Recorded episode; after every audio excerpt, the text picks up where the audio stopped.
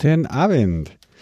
Heute ist der 24. Jänner 2018. Ähm, wir haben, ha, schon wieder mal nicht vorbereitet, die Episode Nummer 47. 102, was? 147. 147 vom Donautech Radio. An den Mikrofonen, äh, wie ihr schon hört, der André Hallo. und der Tom. Jo, ähm, es fühlt sich irgendwie schon wieder sehr lange an, dass wir das letzte Mal aufgenommen haben, aber es sind irgendwie so gute 10 Tage oder was, gell? Mhm. 13. Ja, 13. Ja, 10 Tage. Ähm, aber die Listen unserer Themen ist schon wieder so lang. ähm, wo fangen wir denn an? Hast du einen Vorschlag? Puh. Puh. Haben wir irgendwelche Follow-up-Geschichten? Ähm, Eigentlich schon, oder? Ja, ein bisschen was, ja. Mhm. Das kommt mir eigentlich so am Anfang dazu nicht mehr noch. Ähm, wir haben einmal letztes Mal über Meltdown kurz einmal angeschnitten am Ende noch. ähm, Kann man so sagen, ja. kann, haben wir auch nicht im, Detail darüber geredet. Da gibt es ja mittlerweile sehr viel äh, gute Sachen im Web zum äh, Lesen und auch über Podcasts Mhm. zum Hören. Ähm, In der letzten Heise ist auch ein guter, oder eigentlich zwei gute Artikel drüber, mhm, was wen interessiert. mhm. Wo es das dann auch wirklich diese Angriffsszenarien, weil gibt es ja diese drei Schwachstellen sozusagen, oder eigentlich sind es vier dann, oder? Mhm. Egal. Wo das auch relativ gut erklärt ist. Ja. Also, Und äh, ich, bei mir ist es jetzt so gewesen, ich habe jetzt halt einmal sämtliche Patches und überall so für die ganzen Linux-Server und so eingespielt bei uns. Ähm, und kaum habe ich Mhm. das erledigt gehabt, ähm, Mhm. sozusagen die Meldung rausgekommen, dass die Patches jetzt wieder zurückziehen. ähm, Also von welcher redest du? Ich meine, das hat es jetzt ein paar Mal gegeben, oder? Ja, Ich meine, also ich Ubuntu, da- die haben ja auch relativ schnell die Patches rausgehauen. genau, es, ich spreche jetzt eigentlich Und hauptsächlich auch wieder zurückgezogen.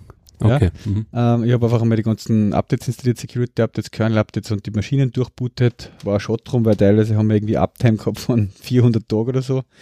Ähm, aber ja, und dann habe ich jetzt auf Heise, da habe ich gerade den Artikel auch noch reingepostet, wieder gelesen, dass irgendwie die Updates die meisten wieder zurückgezogen haben. Ähm, witzig, einfach so geil, auch, da gibt es einen Link, ich glaube da drinnen in dem Artikel, ich muss jetzt einmal schnell aussuchen, äh, auf, a, auf a, so eine Mailinglistenunterhaltung, wo sie der Mit Linus Torvalds, wieder oder? ziemlich auslassen hat, was das Genau. für ein Bullshit ist, äh, was die da fabriziert haben sozusagen. Ja. Ja, genau, diese heiße Online-Artikel, warte mal, ist das auch so einer? Die sind nämlich dann auch immer wirklich gut verlinkt. Mhm. Also, ob, obwohl jetzt der quasi sozusagen nur betitelt ist, halt mit Intel zieht die Micros, Microcode-Updates äh, zurück und so. Genau, ja. Hat man aber da drin dann wiederum so Einführ Verlinks zu, also Links zu so Einführungsartikeln und so. Mhm. Hm, kann man sich immer ein wenig durchklicken. Also die Sache ist auf jeden Fall noch nicht ganz gegessen. Irgendwie. Ja, ich weiß ja nicht, das, das Ganze passiert ja dann trotzdem immer ähm, auf diese, jetzt habe ich die ganzen Fachbegriffe schon wieder vergessen, aber egal, super vorbereitet. aber das habe ich vorige Woche schon mal gelesen.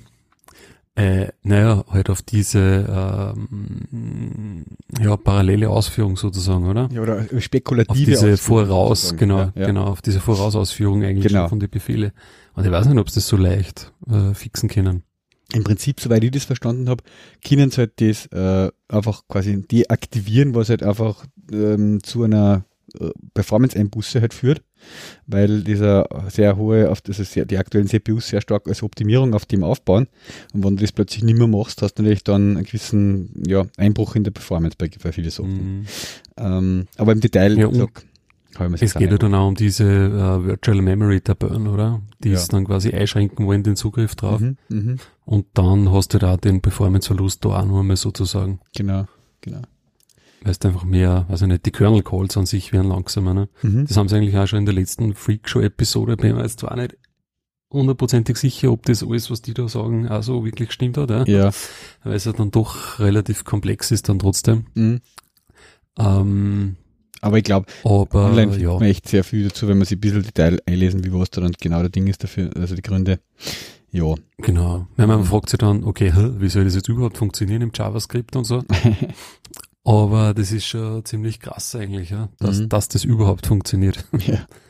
Ich meine, was mir nicht so klar war, das ist mir jetzt da bei dem Heise-Artikel oder in der CT besser gesagt, Heise, CT, ähm, wie ich es da gelesen habe, erst klar waren, du brauchst halt für so, ich glaube mehr eigentlich für, zumindest für diese ähm, Spectra-Angriffsszenarien, ähm, oder eigentlich Meltdown auch, ich glaube für beide, ähm, brauchst halt sozusagen immer zwei Parteien, die sozusagen den Angriff ausführen. Mhm. Parteien, zwei Prozesse, ja. Ja, ja, okay. Mhm. Der eine reißt da sozusagen die Lücke auf und, und löst da irgendeinen Fehler aus, ja, oder löst das Laden äh, von diese Speculative Executions da aus. Mhm. Und der andere probiert halt dann, dass es entweder da ratet sozusagen, ja, was der andere geladen hat, illegalerweise, Mhm. oder über Timing halt irgendwie auszufinden. Ist schon nicht so ohne, ist schon gefinkelt, ja. Ja, ja. Es ist auch eben, haben sie in der Freak schon auch gesagt, äh, schon so, dass es relativ langwierig und aufwendig ist, da wirklich einen kompletten Memory dann auszulesen. Es ist möglich, aber du musst jetzt wirklich sehr viel, äh, du hast jetzt, musst es wirklich in kleinen Stücken halt machen, sozusagen. Ja. Mhm. Mhm. Was haben sie geschrieben? Ich glaube 500 was, Byte pro Sekunde oder Irgendwie so. so, ja. ja. Bei Spectral, glaube ich. Ja, keine Ahnung. Mhm. Aber sie haben es auf jeden Fall schon geschafft, dass zum Beispiel vom, vom Firefox eben mit Spectra und JavaScript und so äh, halt Passwörter ausgelesen haben. Mhm. Mhm. Also, pff, ja. Naja. Ja. Ja, Ähm, da habe ich wieder ein bisschen den Vorteil, weil eigentlich so die Sachen, die ich host, die habe ich halt auf, auf Google Cloud. Mhm. Obwohl mir das jetzt eigentlich ziemlich äh, schnurze. Zumindest diese Microcode-Updates. Ja. Mit sich sozusagen Ubuntu-Updates habe ich nur ein bisschen gewartet. Naja, bei den Ubuntu-Updates, die muss ich schon einspülen. Mhm. Irgendwie, Äh, wirklich auf der Ember halt wo drauf. Also genau, so, ja, genau. Mhm. Ja, sind ja im Endeffekt alles virtuelle Maschinen, Ja. was da lau- laufen hast, sozusagen. Ja, aber es gibt ja auch, dass du jetzt sozusagen nicht, nicht äh, dass du wirklich schon aufsitzt auf Plattform as a Service oder sowas, wo du halt nur noch deine äh, Anwendungen sozusagen deployst und gar nicht mehr um das Basissystem System die kümmern musst. Mhm. Ja, das habe ich nur teilweise. Das habe ich mit dieser, was Okay. die Container-Images habe ich auch ein paar laufen. Ja. Gerade diese Nginx-Instanzen, die laufen eigentlich in so einem Container-Image alle drin. Mhm. Ja, keine Ahnung, was da machen, wie sie das machen. Ja. Okay. Ich glaube, das ist aber auch, musst glaube ich auch durch einen Restart erst einspielen oder irgendwie so. Mhm. Andererseits bei so kritische Updates, pff, weiß ich nicht, ob sie das nicht einmal durchputzen selbst. Mhm. Aber ich muss mich zumindest nicht drum kümmern, dass wenn jetzt die Server-Hardware auf einmal um 20% langsamer Ach so, ist ja. so, als wie vorher, dass Ja. ich dann irgendwie, ich keine Ahnung, wie sie das machen. Ja. Mhm.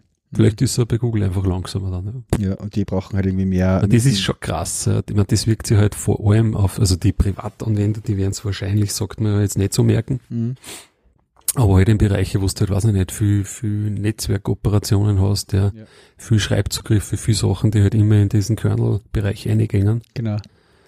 Diesen Ja, und wenn du so ein Cloud-Betreiber bist oder so, da kann das natürlich, da Ja, macht das da- einfach ein gewisser Prozentsatz einfach, dann wirkt es ja direkt in den Prozentsatz von Geld aus einfach, ja, was die das kostet zu betreiben.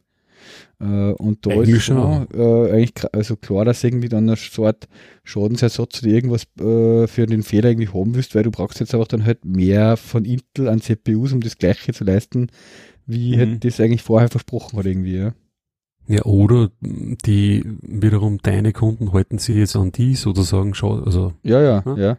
äh, ja, verklagen halt die, weil du bestimmte Service Level Agreements eigentlich gar nicht einhalten kannst, Genau, ja. wenn es blöd hergeht. Ja. Ja. Ja, kann schon, kann schon die Konsequenzen haben noch, ja. lustiger, lustiger Spaß. Ja, ähm, zum lustigen Spaß dazu äh, passt da noch die, Hm? Die- Und der Blogartikel ist da? wo ist denn der her? Den hast du dazu postet, oder? Ah, echt? Das war, ah, okay, das ist dann ein Überbleibsel aus der vorigen, Okay, ja. vorvorigen Episode sogar. Ja, Ja, okay, das ist jetzt eh schon aufpoppt äh, überall. ja. Nein, So ich die Seiten eh der diversen Server-Troubles und so. Habe ich schon gedacht, ich wollte noch kurz sagen, äh, wir haben ja das Bitbucket-Thema auch erwähnt. Diese Probleme, Genau, ja. die die gehabt haben. Äh, und die haben wir jetzt äh, quasi das gefixt dann nach Tagen und haben jetzt auch Postmortem noch ähm, veröffentlicht, wo sie ein bisschen halt beschreiben, was passiert ist. Am 19. jetzt sind 5 auf 5 Tagen. Kann man sich auch mal durchlesen, wenn man von dem betroffen war oder wenn man halt genau wissen war, wie was da passiert ist. Haben sie das eigentlich schon erklärt, auch was genau wie die Abläufe waren und eine kleine Entschuldigung Ja, oder ich mein, wie, Ja. also wie, also genau, weiß ich nicht, oder? Hm? Ich meine, ich habe es jetzt einmal drüber gelesen. Ja, ist halt irgendwas in einem Storage Layer kaputt worden. Genau, und dann haben sie sich halt entschieden, dass sie jetzt auf einen anderen shiften und so halt, ja. Und dieser Repair-Modus halt hat dann relativ alles in die Knie Genau, ja. sozusagen. Ne? Mhm. Aber was jetzt genau? Na, Haben nicht jetzt technisch ins Detail sind, aber nicht erklärt, Mhm. welchen Storage und wo sie sich das da hernehmen und so, ja. Ich meine, ich kenne sowas ähnliches, das haben wir damals bei einer Firma, die uns beiden bekannt ist, gehabt, äh, auch mit so einem äh, Intel-Server. Mhm. Da war es halt tatsächlich so, wenn es halt da in dem, wenn da, da quasi ein Modul ausgefallen ist, dann haben zwar schon die anderen übernommen, ja, äh, aber du hast ja da automatisch so einen Modus lostreten, ähm, dann, wenn du quasi, warte mal, wie war das? Ja genau, der hat eine Reserve-Festplatten da noch drinnen gehabt, oder mehrere sogar, Mhm. und dann fängt er halt an und muss sozusagen das laufende System halt dann da nochmal eine replizieren, damit er den Rate-Level halten Ach kann. so, ja, ja, mhm. So in die Richtung. Mhm. Äh, sie dann so ist mir das da auch mit denen an. vorkommen, ja. Mhm. Äh, weil da fährt dann nämlich wirklich die Performance ziemlich in die Knie. Mhm. Das hast du damals Also- gemerkt da, gell? Das haben wir schon mal gehabt, genau. Das war dann zwar am Wochenende, glaube ich, der Vorfall, wenn man mich richtig erinnert. Mhm. Aber Problem war halt, dass das so, das Rebuilden so lang gedauert hat, dass halt dann irgendwie schon Montag war. Also wo dann in dem Fall die Leute dann wirklich wieder gearbeitet haben mit dem System. Mhm. Und ja, fangst schon ein wenig schwitzen an.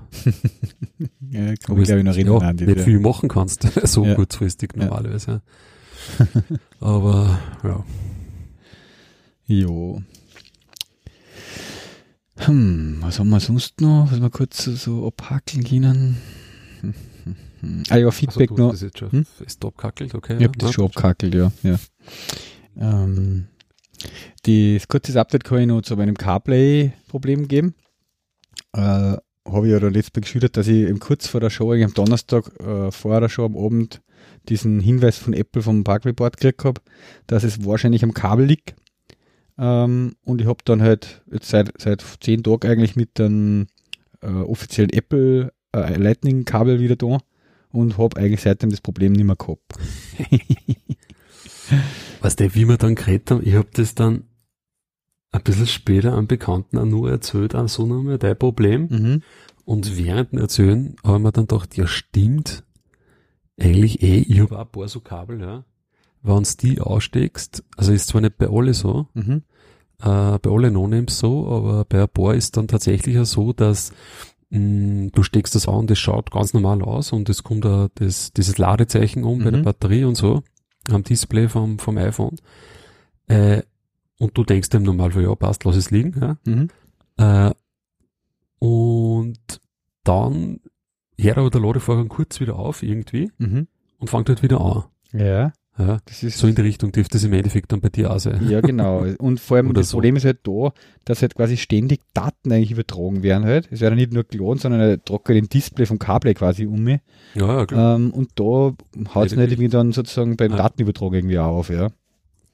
Ist da, warte mal, ist da nur mal drin gestanden in dem Ticket jetzt wieso genau? Passt es dann von der, ähm, Also im Ticket haben sie von der Signalstärke oder was dann auf einmal nicht mehr zusammen oder so? Oder? na, na, in der, im Ticket, was die Antwort, äh, was man halt Apple da geschrieben hat, äh, da haben sie eben explizit geschrieben, äh, die lesen wir kurz vor, quasi, ähm, the roll switch was transmitting during a reserved period over of the USB frame. Ja, ja, genau. When only the host is allowed to transmit. Also, die haben irgendwie Daten übertragen in einer Periode, in einem Zeitbereich im, im USB, wo eigentlich nur der andere was übertragen hätte dürfen. Also quasi wirklich das, was übertragen worden, ein Signal, ein USB-Datenthema oder was, ja, wo halt der eigentlich gerade nicht dürfen hat, der, dieses Ende des, des, des Kabels sozusagen. Mhm. Äh, ein End, wie sagst ein EOF2 Violation ist das. Ja? Mhm. EOF2, was ist denn? Ist es nicht End of File? Na, warte mal, EOF2 steht drin. Ja, Muss ich kurz einmal googeln, was das ist? EOF. wie heißt denn das? Dependanz, oder? Dep- Enhanced Host Controller. Na, ja, warte mal. Das ist ja, die passt sicher dann aber USB-Specification. irgendwas Ja? nicht von die, mhm. Mhm. Ah, okay. Ich poste jetzt einfach. Ja, trotzdem passt da irgendwas dann nicht vom Timing im Endeffekt, oder? Ja, vom Timing. Ja, ist, er übertragt Ah. zu einem, zu einem Zeitpunkt was im Protokoll, wo er eigentlich nicht dran ist, sozusagen, die Seiten. Ja. Interessant, ja. Aber ja, ähm, und ich hätte mir das eigentlich, also natürlich ist es so geil, wenn man dann im Nachhinein nachdenkt, naja, man, man denkt, man, man kennt sie aus mit, mit ganzen iOS, Apple und so Zeug halt und dann äh, normalerweise, wenn du jetzt irgendwie so ein Problem wie im Schüler dann leihen oder auch bei der Werkstatt oder was, dann fragt die das erste eher mal quasi, hast du äh, gescheites Kabel findet oder hat's Kabel was oder so und du sagst, na na na na, das ist sicher nicht, weil das Kabel ist ja jetzt monatelang gegangen mit dem einen, mit den einen Geräte und so, ja. Ja, und außerdem kenne ich mich aus, weil ich bin iOS-Entwickler. Genau, ja. ist dann gleich so überheblich, ja. Naja. Na, ist es auf jeden Fall mal für mich wieder erledigt. Bin ich froh drum, ja. Das mhm. Hast du jetzt das richtig lange, teure Kabel gekauft? Jetzt habe ich mir das äh, um 35 Euro, dieses 2 Meter Kabel gekauft. Bah, Alter. Ja, ich weiß nicht, 35 Euro. Ja, es ist halt mit einem 1 Meter Kabel ist gerade bis jetzt einfach der Spons. Das ist dann liegt so ganz quer, quasi ja, über die Gangschaltung, so vier ja. und so. Das ist ein Schatz, ja. Ist das eigentlich, warte mal, wie ist denn das? Bei diesem Kabel brauchst du immer Kabelverbindung, oder? Habe ich jetzt ja voriges Mal, glaube ich, auch schon gefragt. Gell? Ja, genau. Also es gibt halt äh, mittlerweile modernere Autos, eben es gibt da aktuell schon BMW-Modelle und so, die Wireless-Kabel machen. Ja. Mhm. Ähm, da ist Hat's doch bei der, der, Entschuldigung, der Marco Arment, der hat doch einmal irgendwie so eine Validierung gemacht oder so, so ein Review von so ja. Ähm, Auto, weiß ich nicht, was waren das? Navigationssysteme, so, so Nein, er hat Systeme, oder? Er hat einmal entwickelt, quasi für eben sein, sein Overcast, ein CarPlay, äh, sozusagen UI. Genau, und hat aber das nicht im Auto gehabt, ne? Genau, und da hat er sich so ein Alpine, was das so ein Third-Party-Ding halt kauft, gibt's ja auch zum Nachrüsten, einfach wo du quasi in so einen Slot von zwei so Radioformaten äh, so ein Nachrüsten kostet einen Bildschirm und da hast du dann einfach äh, Kabel-Oberflächen dabei. Okay, aber das hängst trotzdem am Kabel an. Genau, ja. Mhm. Und es gibt halt, es ist halt auch, gibt Möglichkeiten, das auch wireless zu machen natürlich äh, über Bluetooth und äh, einige bieten das an, VW und so, die haben jetzt auch, glaube ich, angekündigt, dass das in die neuen Modelle jetzt kommen wird. Ja, es kommt so noch langsam, ja. Ja, äh, lästig ist natürlich dann, wenn du äh, bei dem BMW zum Beispiel auch, da hast halt also ein Pad drinnen, ein Bereich, wo du das ablegen kannst, Handy und da ist noch Key Charging, ja.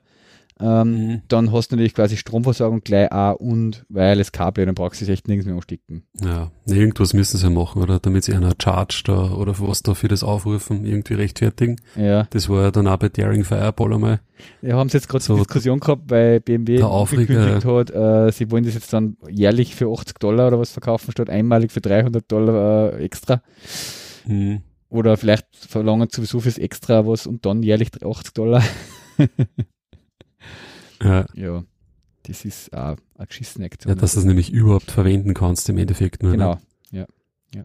Also, ja, krank. Da hat der Gruber eben so geschrieben, so quasi, ähm, er hat jetzt sein Auto quasi, was er jetzt hat, aktuell komplett abzahlt und äh, das braucht niemand irgendwas zahlen dafür, dass er das, was er gekauft hat, da verwenden kann. Und das findet er halt echt geschissen für einer. Aber ja, mhm. Äh, schauen wir, ob das wirklich durchbringen. Ja. Ich weiß gar nicht, was, ich meine, das ist jetzt, da ist jetzt um äh, BMW Amerika gegangen, oder? Ja, so genau war das. Das also, von der CES, glaube ich, aus und so, auch, da haben sie das Statement, glaube ich, mhm. abgegeben, ähm, bei der Miss, was da war jetzt. Und ähm, er hat jetzt ein Update nachgeschossen, das habe ich noch nicht gelesen, vom 23. also gestern. Und da hat es noch eine Clarification from Apple, eben wegen dieser Fees gegeben, was die OEMs zahlen müssen ah, ja. für mhm. MFI und so, ja. Mhm. Okay. okay, Apple verlangt da scheinbar nichts von für Kabel Integration. Ja. Mhm. Mhm. Naja, ähm, ja, das ist einfach dumme Autohersteller, die halt einfach äh, ja, eigentlich froh sein müssten, dass sozusagen sie einen ganzen Aufwand sparen können für die depperten Onboard-Multimedia-Navigationssysteme, die äh, eh alle dann nach ein paar Jahren uralt sind und da hättest du jetzt die Möglichkeit, einfach immer das aktuelle Device anzustöpseln äh, und dann gleichzeitig auch im Auto eine geile, geile Oberflächen zu haben. Egal, ob das jetzt CarPlay ist oder Android-Auto, sind beide lässig. Ja. Mhm. Und du kannst dir das eigentlich mhm. recht günstig, du brauchst nur dieses Ding, äh, dieses sauber spezifizierte Protokoll da unterstützen und ein Display einbauen mit Touch und dann hast du das und du brauchst da nicht tausend andere Sachen da bauen, softwaretechnisch. Ja. Also für einen Autohersteller muss man eigentlich sagen, lässig. Ja. Mhm. Nein, es kommen jetzt ja immer mehr, gell? Also ich glaube Fiat, die, die bewerben das jetzt auch gerade. Ja. Mhm. Und Ford hat es eigentlich auch schon fast überall drinnen, in alle, also von die kleinen bis zu den großen. Mhm. Ja. Also ja, das, das kommt schon. Mhm. Jo, zu dem kurzes Update. Ähm, dann, was haben wir sonst noch der Liste? Ähm, ich muss, ich muss, ja, ein Topic, was ich schon lang, was mich schon lange jetzt brennt, muss jetzt mal ein bisschen über Nvidia quatschen. Okay. ähm, ich bin ja seit kurzem unter die, voll wieder unter die Gamer gegangen. Du hast das mitgekriegt auf Twitter, ein bisschen, was ich postet habe. Nö. Ne, kannst jetzt noch gar nichts vorstellen, gell? Nein.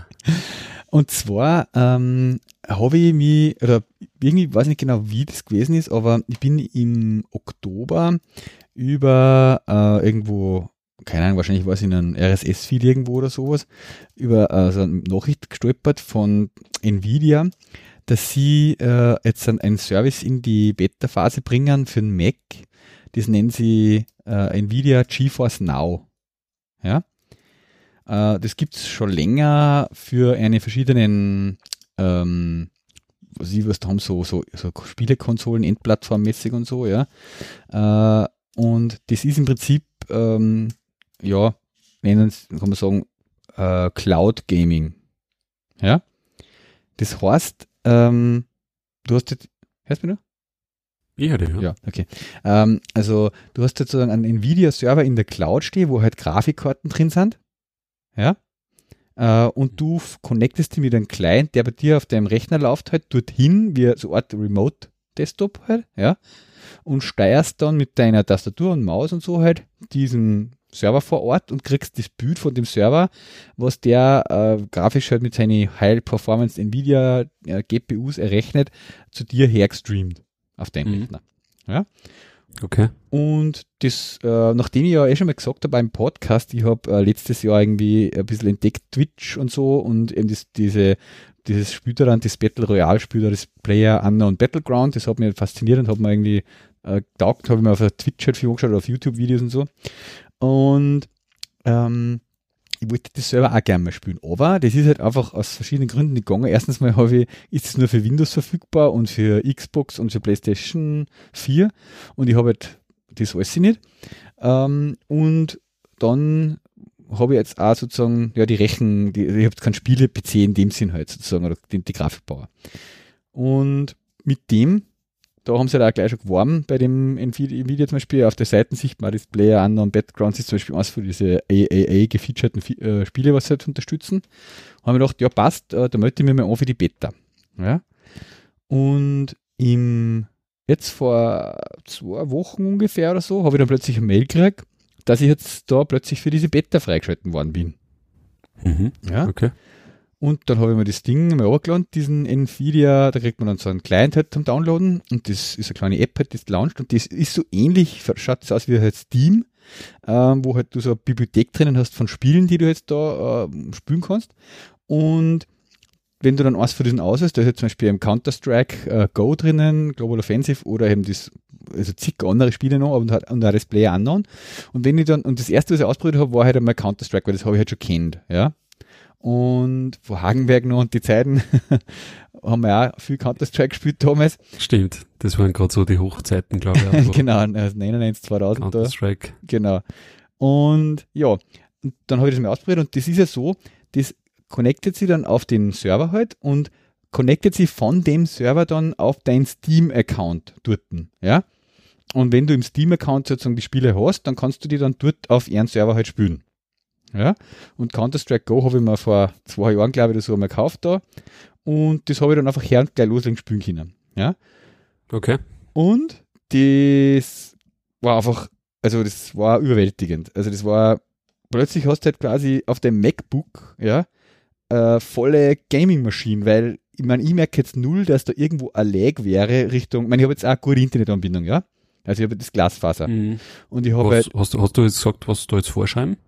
Bitte? Oder was, ich meine, was für was man braucht für das Internetverbindung? so. Ich habe Ja. nur so dann gesehen, äh, dass irgendwie so 10 Mbit, glaube ich, oder sowas, äh, Minimum-Anforderung. Ich habe dann auch mal Ah ja, zufällig so ein okay. Mhm. YouTube-Video gesehen, wo sie sagen halt, ähm, das, wo einer das über LTE probiert hat mit einem Tethered iPhone sozusagen, ja. Ähm, da ist auch noch tadellos gegangen. Es ist natürlich auch eher das Thema natürlich, was du hast für ein Ping halt hast, ja, zwecks der Latency halt, ja. Ähm, aber ich habe jetzt einen sehr guten Ping halt auch und die Übertragung von meinen Steuereingaben sozusagen ist jetzt nicht, weiß wie aufwendig zum Server.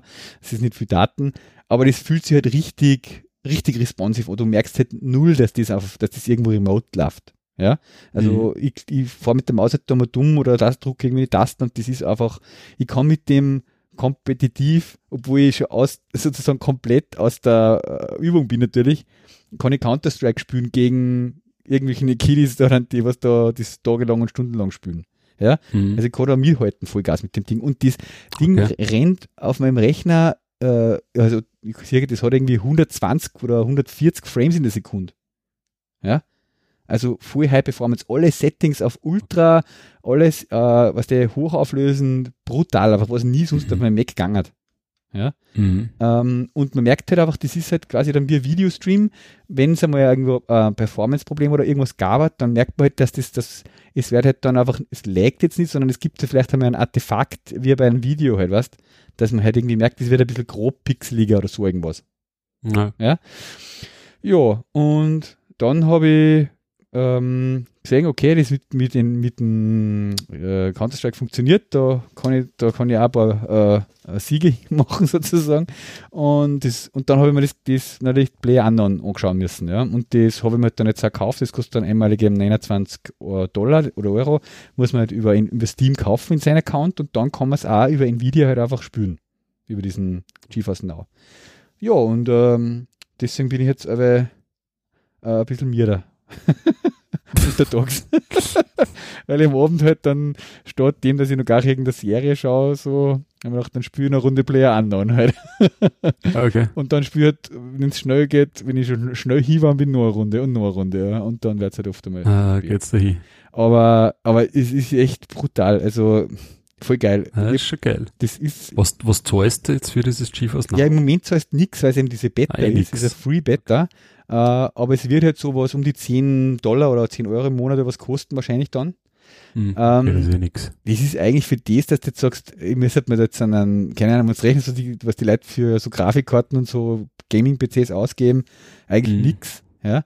Und wenn ich jetzt mhm. mal sage, ich spiele das jetzt mal einen Monat oder zwei oder was, dann ist es ja nicht mehr interessant, weißt äh, Ja, für das einmal 10, 20 Euro ausgeben, ja.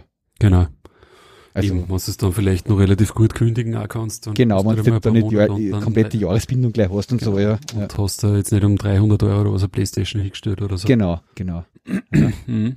Also ich kann das nur, ich, ich bin vor im Schwärmen davon. Jeden, der, also ich muss das einfach große Empfehlung aussprechen. Wenn ihr irgendwie eine Möglichkeit habt, äh, an sowas zu kämen sozusagen, man, man kann jetzt einfach nur eine Einladung einmal sie, jetzt haben sie quasi angefangen, heute, dass mehr und mehr Einladungen, äh, das vor allem sind wir so batchmäßig nur jeden Mittwoch einige eingeladen. Ähm, und jetzt dann, glaube ich, täglich da mehrere freischalten, haben sie gesagt, ja. Mhm. Ähm, und ja, ich meine, Player Unknown ist an sich wieder ein eigenes Thema, ist einfach boah, so geil zum Spielen, aber ich habe da so einen Puls und kann dann, kann dann nicht gleich schlafen, gerne, weil ich so einen Puls habe. äh, äh. ähm, einfach geil auch. Und ich bin nicht voll, äh, plötzlich habe ich halt den vollen Gaming-PC daheim, obwohl ich mir jetzt keinen gekauft habe. Es ist echt arg. Mhm. Ja, also mein Fazit zu dem, ja, wirklich. Muss eigentlich mal um für die Beta. Jeder, jeder, der ein bisschen Interesse hat, einmal so ein Spiel spielen und keinen Gaming-PC hat, mhm. ist echt eine gute Möglichkeit, ja. ja, Hätt, cool. Ja, hätte man auch nicht gleich gedacht, dass das so gut funktioniert, ja. Aber es ist echt genial. Ich habe dann auch, genau, das postet jetzt noch eine. Ich habe natürlich dann gleich schon äh, Podcaster und Ding, wie ich bin und Livestreamer und so. Äh, zwei Livestreams einmal gemacht, da, weil ich das auch probieren wollte. Ähm, wie, was wie man das einrichtet, technisch mit dem OBS Streaming Tool und so. Ähm, mhm. Habe ich dann, und die Videos, glaube ich, sind ja auch dann noch als Past Broadcast irgendwie da, warte mal, äh, auf Twitch. Ähm, hau jetzt auch noch einen Link rein, oder? Warte mal, wie kann man denn die verlinken da? Ja, so. Mhm. Zum Beispiel so. Genau, das war mal so eine, eine einstündige oder 46 Minuten habe ich da gespielt, ja. Mhm. Okay. Kann man sich mal anschauen. Da sieht man, im Prinzip, da kriegt man einen Eindruck sozusagen, äh, wie, wie gut das funktioniert sozusagen, ja. Wenn man das Bild sieht mir da, ja. Und schaut einfach echt aus, wie wenn es das auf einem vollen Gaming-PC spielen darfst, ja. Meine schauen da. Bam, bam, bam. Ratter, ratter, ratter. Genau. Mhm. Alter, okay. Das war interessant zum Aufsetzen auch, ähm, weil er sozusagen da ein bisschen am Mac hast du gleichzeitig sozusagen den Ton des Spieles und das, was ich ins Mikrofon rede, da in den Stream einspülen und so. Da ist mir das Podcast-Audio-Setup äh, Wissen zugute gekommen. Okay. ja. Mhm. Tap, tap, tap, tap, tap. Sechs bloß, ja. Mhm. Ah, da ja. Mhm.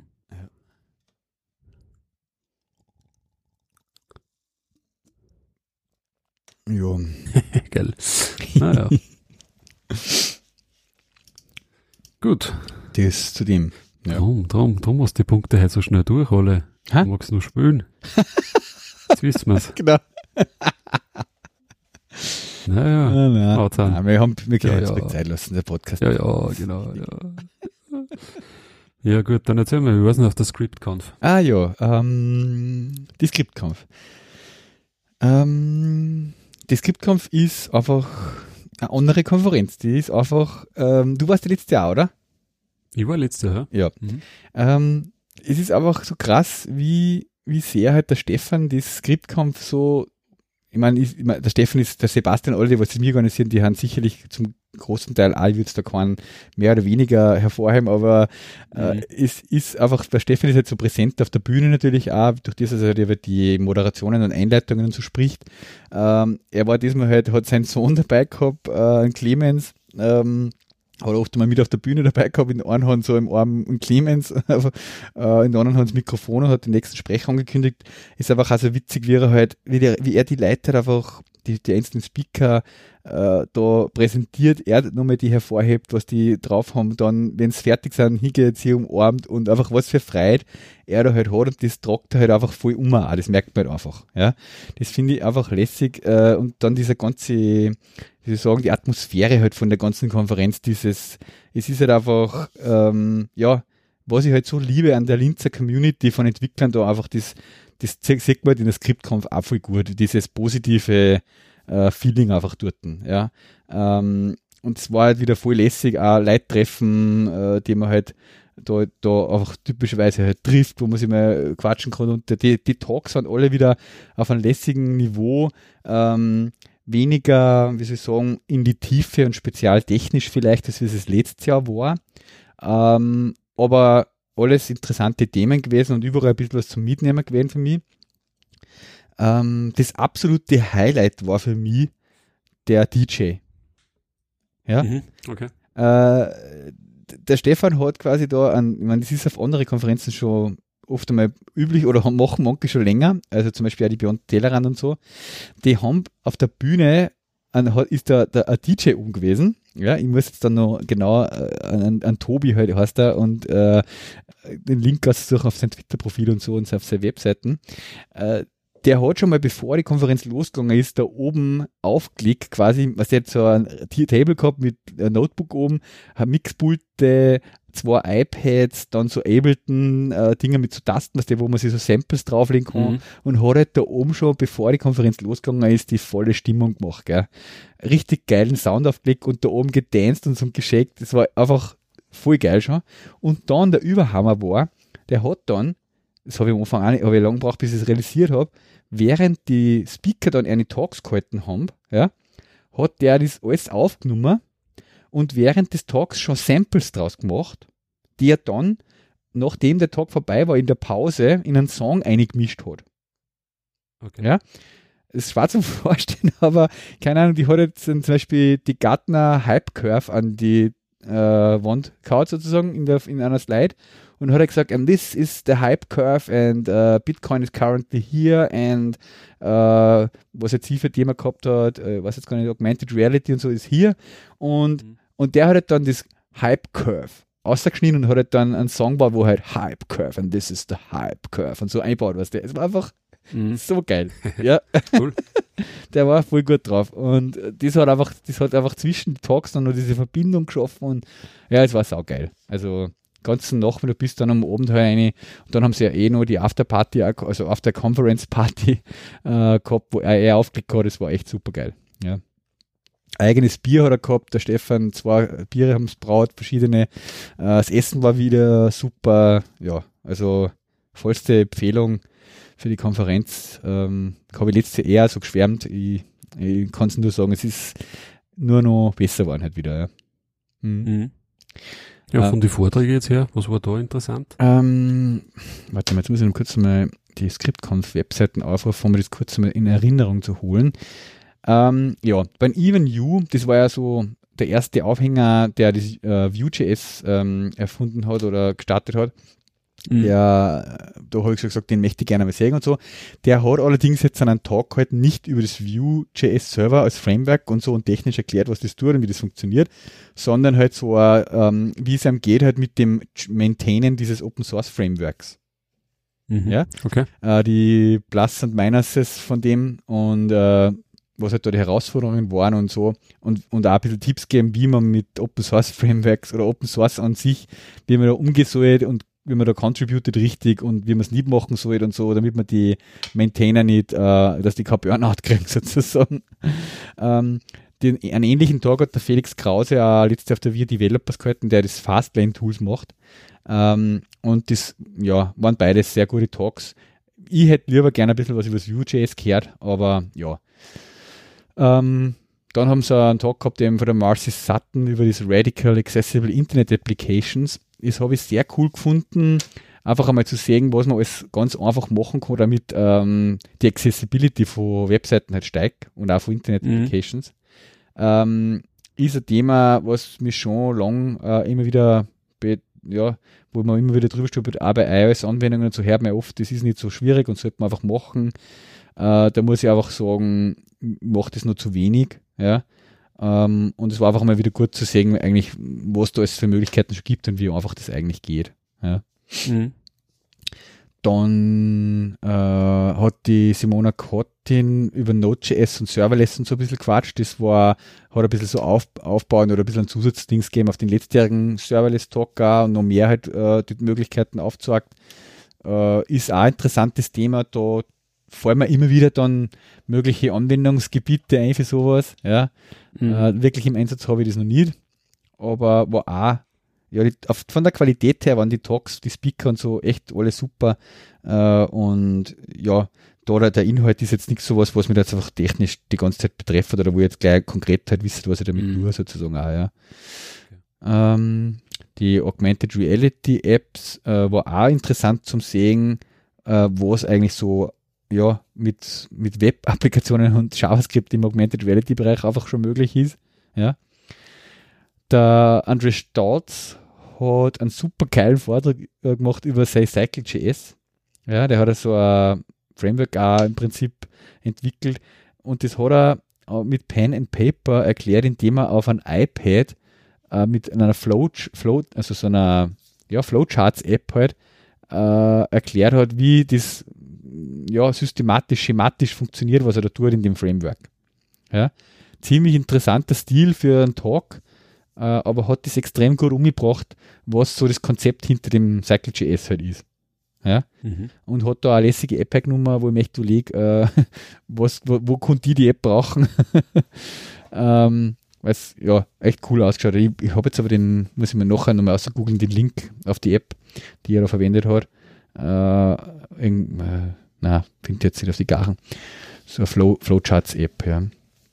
Und dann haben nur zwei Talks gewesen. Der Phil, der hat, er, ist, hat auf seiner Twitter-Bio auch, da steht, dass er so Stand-Up-Comedian-Sachen macht.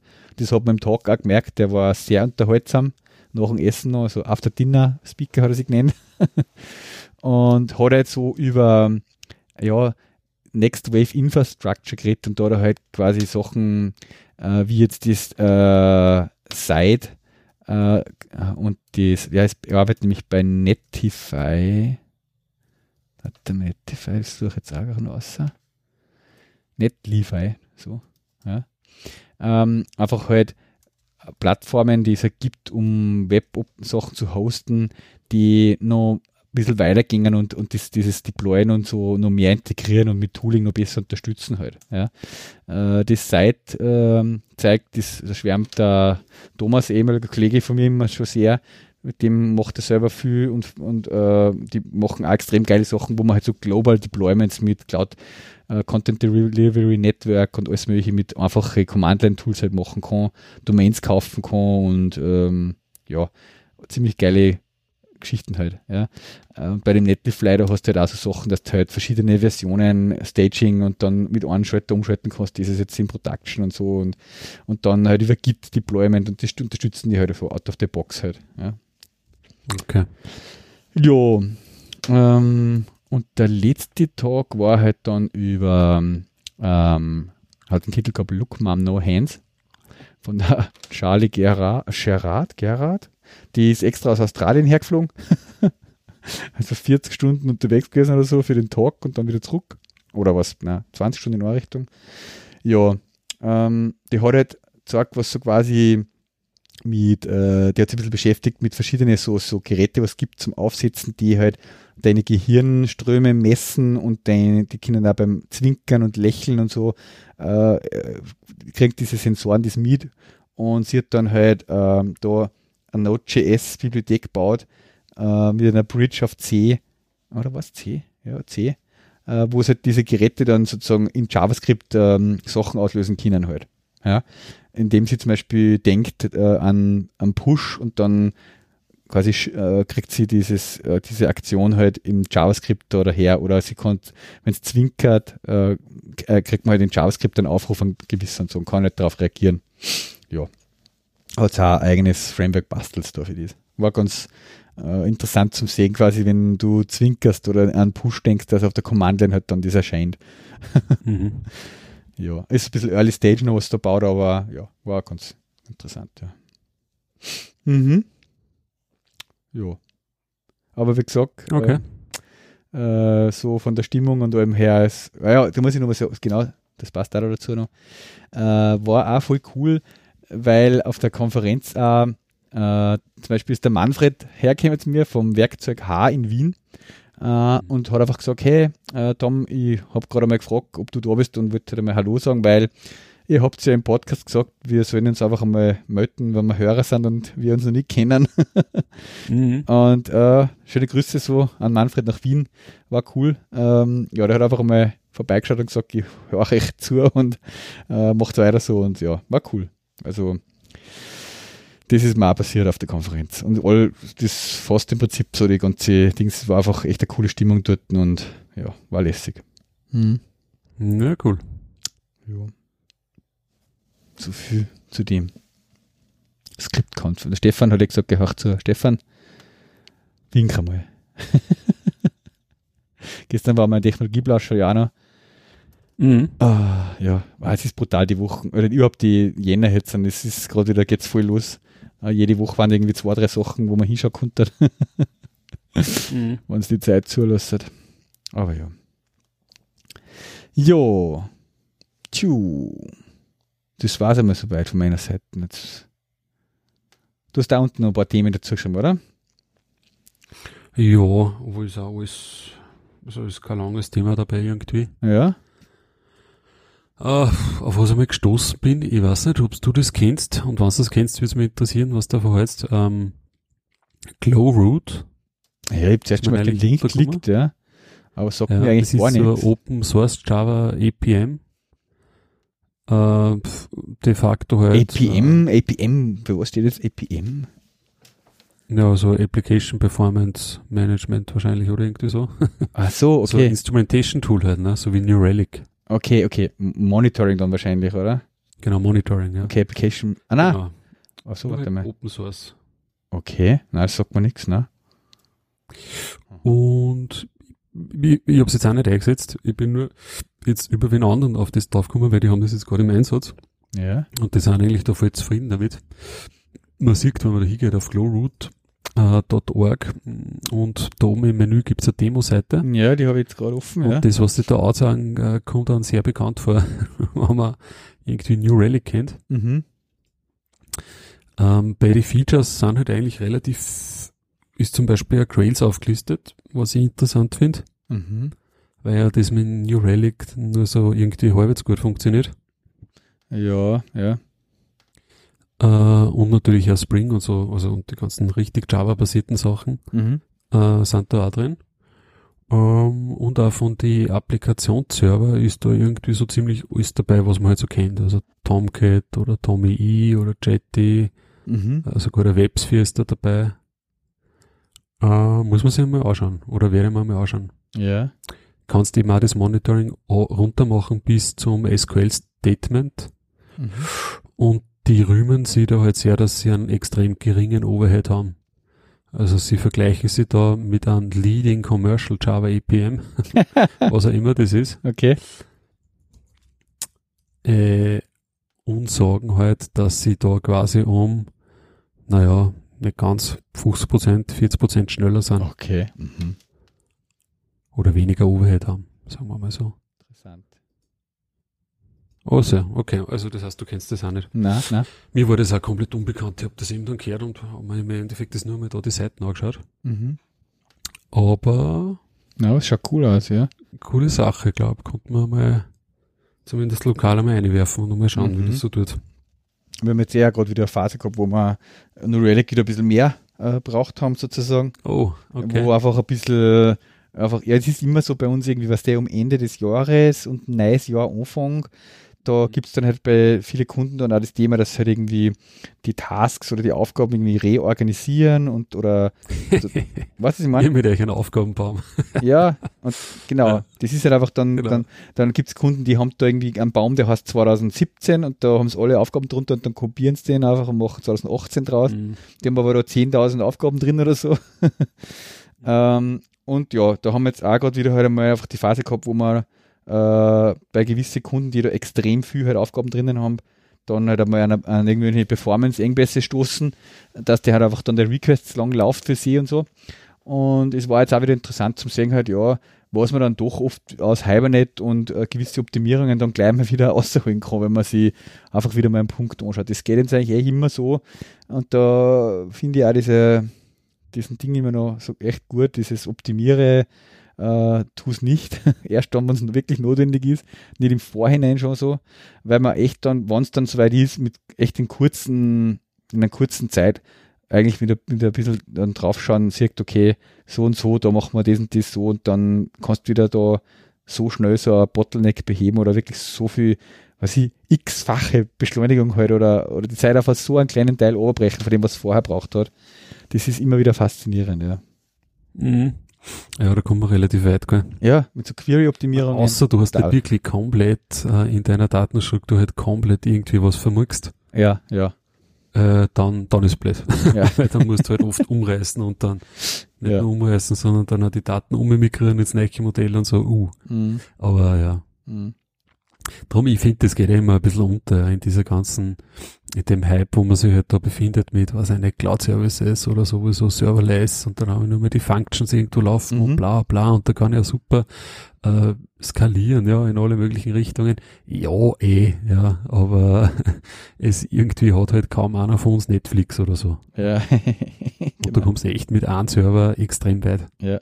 ja, und was auch, weil man jetzt dachte, jetzt kommt das auch noch, was du jetzt gesagt hast, migrieren und so, äh, Datenbank, das ist mir auch bei der Skriptkampf aufgekommen, bei diesem Next Generation Infrastructure Talk, die diese Talks, die halt in die Richtung gingen mit diesem, ja, einfach du deployst einfach global über Content Delivery Networks und dann Mhm. und dann rollst du das zurück oder viere und staged halt mal in die Richtung und dann machst das in Production oder dann doch wieder das. Die irgendwie lassen die immer die Datenbank aus in diesen Dingen halt. Also da kommt Mhm. nie eine Datenbank vor. und ich habe halt irgendwie immer eine Datenbank dabei, die halt einfach irgendwann dann auch migriert werden muss von einer Version auf die andere und dann manchmal halt auch nicht mehr einfach zurückgehen und nicht mehr kompatibel ist mit der Version davor. Ja, da Mhm. kann ich nicht einfach die Anwendung dann wieder auf die alte Version zurückstellen. Ja, weil die Ja. Datenbank nicht mehr dazu passt. Mhm. Und das ist halt irgendwie, weiß nicht, das ist einer der typischen, ja, Demo- oder Tutorial-Talks halt oder sowas, die, wo halt dann irgendwie kann man viel nicht ganz mit der realen Welt halt irgendwie zusammenpassen da, ja. Mhm. Es ist ja dieses ganze Serverless-Zeug, also zumindest jetzt bei Google Cloud weiß ich es halt, ne? Wenn du da anschaust, die Cloud-Functions und so, das ist ja alles, meine, da tut er, glaube ich, Google selber auch noch experimentieren. Das ist alles in Beta. Ja, wobei bei einer, Äh, so einer Cloud-Function, ja. lass ich mir ja eingeht, ist es ja wie eine funktionale Programmiersprache quasi stateless. Du schiebst dir das ein und es fällt halt was aus. Ja, Ja, obwohl Ähm, die hängen halt stark mit einer, mit einer Firebase da zusammen, was da, ja. ja. wo du, im Endeffekt dann eine Cloud Functions triggern kannst, wann irgendwas eingefügt wird, Mhm. an einer bestimmten Stelle in deiner Firebase Datenbank, was im Endeffekt ja dann so, das ist sondern ja so, eine- so dokumentenorientierte Datenbank und so. Also es hängt schon zusammen. Ja. Klar, es gibt diese stateless HTTP Aufrufe und so, oder HTTPS. Aber es gibt halt auch diese Trigger-Funktionen, ja, wo es in Wirklichkeit, über die du dann in Wirklichkeit dann auch, auch dort halt dann reagieren kannst, wenn irgendwas äh, eingefügt wird in die DB ne, und dann eigentlich Funktionen zusammenhängen kannst über das. Mhm.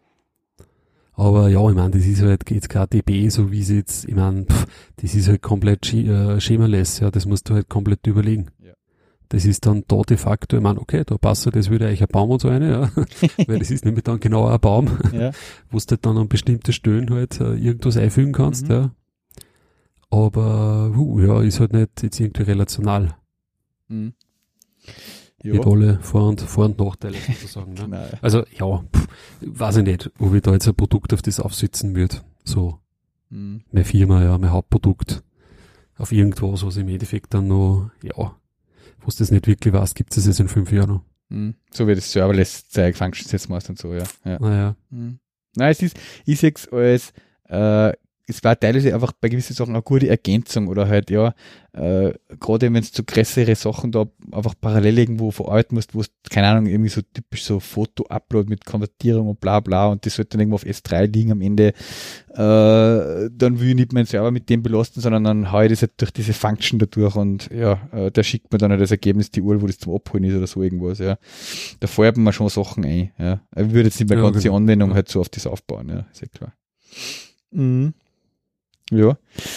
Ähm, wir ähm, experimentieren eher, oder was heißt experimentieren, wir haben jetzt auch schon länger evaluiert äh, und Prototypen baut und so auch, und jetzt setzen wir es auch richtig in, einer, in einem Projekt wo ein. Ähm, so ein, ja, ein CouchDB, also eigentlich äh, ja, No-SQL-Datenbankgeschichte, ja. mhm. Ähm, da habe ich auch schon länger jetzt auf dem, oder habe ich den Punkt auf der Liste auch Kotlin Multilanguage. Äh, das passt da vielleicht jetzt auch ein bisschen dazu. Äh, wir haben ja bei uns im Team mittlerweile, im, im, An- vor allem im Android-Team, äh, Fans von Kotlin, ja. Und äh, die sind jetzt auch involviert in den Projekten, wo man sozusagen da äh, richtig einen coolen neuen Technologie-Stack halt jetzt dann einsetzen. Unter anderem eben CouchDB, so quasi als Backend, äh, CouchDB slash Couchbase, das ist jetzt nicht ganz, das ganz fix.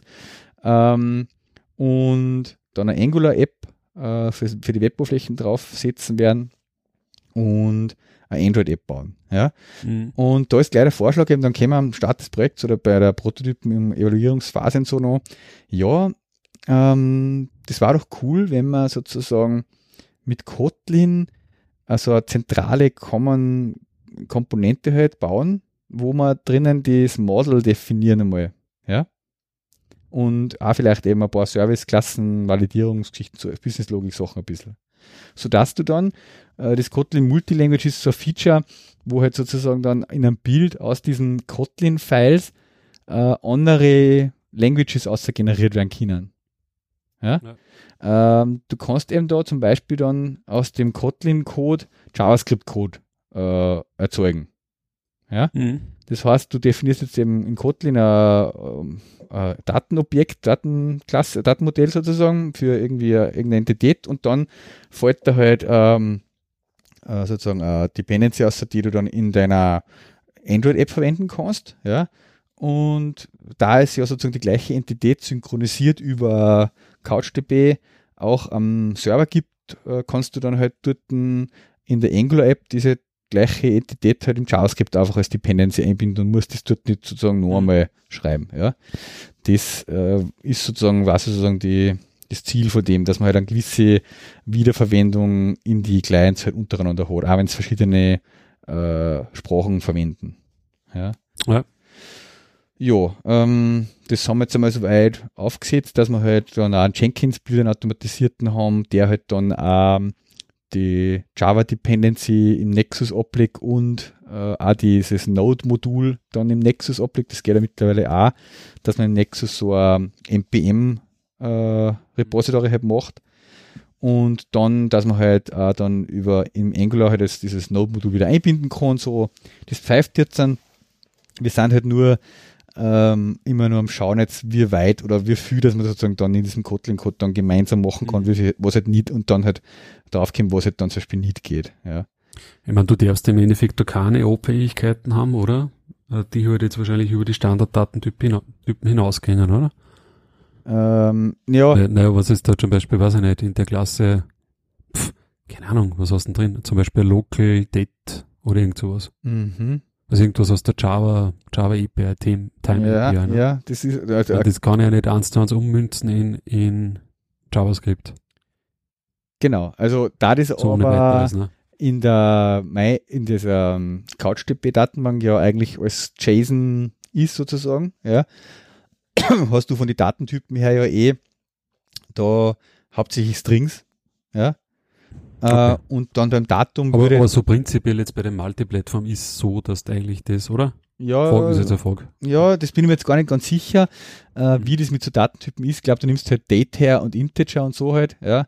genau, also so die Standard die Standardtypen, ne? ja, Local oder Collection genau, so zeigt, das genau. wird ja schon kennen, ne? Das wird ja schon kennen, ja. Ja. ja. was ich interessant gefunden habe, das haben sie ja auch vor, puh, glaube ich jetzt eh schon wieder fast ein Jahr, ähm, announced, das Kotlin Native, ne? Das äh, schlagt auch so in die Kerbe ein. Mhm, mh. Da kannst du quasi ähm, den Kotlin-Code kompilieren und der läuft dann ohne JVM. Ja, ja. Über LLVM Backend sozusagen. Mhm. Was ich ja sehr interessant gefunden habe eigentlich. Vor allem Dingen, weil die da bei den Target-Plattforms haben es dabei gehabt, dass der Android und iOS zum Beispiel. Mhm. Was ja heißen würde, du kannst das quasi auf iOS kompilieren dann. Genau, ja, ja. Also da, die gehen schon generell, was der ich wollte, darum Kotlin ist ja ein cooles Thema. Ich habe ja äh, unter anderem auch so eine Spring Boot App, die ich betreue. Mhm. Ähm, und ja, ich sage jetzt mal, weiß ich nicht, die ist technologisch mehr oder weniger ja äh, fix, ja. Also das werde jetzt nicht jetzt alles äh, umreißen auf Angular oder so. Mhm. Aber was ich mir da schon ausgenommen habe, ist, dass ich halt die neuen Teile habe halt mit Kotlin implementiert und halt nicht mit Java mhm. gemacht. Mhm. Ist da äh, sonst Groovy drin schon oder nur Java? Na, nur Java. Das ist okay. quasi Java Spring Boot Applikation. Okay. Mhm. Äh, zwar schauen wir mit Spring Data, JP und mit den ganzen Klimbim, ja.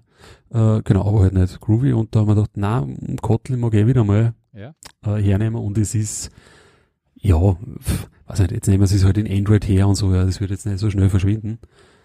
Ähm, äh, nimmst du es einfach her für die Neichenteile und gerade jetzt, jetzt die letzten zwei Wochen habe ich jetzt wieder mehr in dieser App da gemacht, weil da jetzt wieder was dazugekommen ist. Und ich muss schon sagen, eigentlich so jetzt in der aktuellen Version, wie das Kotlin so ist, taugt es mir eigentlich schon ziemlich. Ich meine, ich muss dazu sagen, ich habe mir das damals vor etlichen Jahren halt einmal angeschaut, eben eh, ähm, in dem Android-Bereich, ja. wo es halt noch relativ mühsam war, weil sie ja schon immer diese Null Safety da forciert haben. Äh, und das halt mit diese ganzen, äh, da hast du das Problem, wenn du auf die Java APIs zugreifst, äh, war halt per Default halt immer alles Null-Level. Ja. Und dann hast du dauernd irgendwelche Checks machen müssen. Und das haben sie ja ab irgendeiner bestimmten Version halt einmal relaxed sozusagen. Äh, und jetzt kommt halt sowas zurück, das kann halt null sein oder eben auch nicht, je nachdem. Mhm, mh. Und das hilft aber der Sache schon voll. Ja, also gerade in so Szenarien, so wie es ich jetzt auch wieder hab, wo ich wirklich ja auch noch gegen den Java-Code aus der Anwendung selbst dann nochmal implementieren muss, weil ich jetzt nicht alles umgestellt habe, ne, sondern ein Teil der Anwendung ist ja in Java. Ja. Äh, und das ist, geht wirklich relativ nahtlos. Und trotzdem finde ich, in so einer Sprache eben jetzt wie Kotlin oder auch bei Go und so ist mir das aufgefallen, äh, das ist so, so an sich relativ, ja, strikt, ja, diese Null Safety. Äh, zumindest kommst du so vor, wenn du aus dem Java-Bereich kommst. Aber du kommst halt dann trotzdem bei Kotlin, der Compiler ist halt so gut, dass du halt da trotzdem eigentlich schon auf, auf Fehler drauf kommst, ja. Äh, den du im Programmcode hast. Mhm.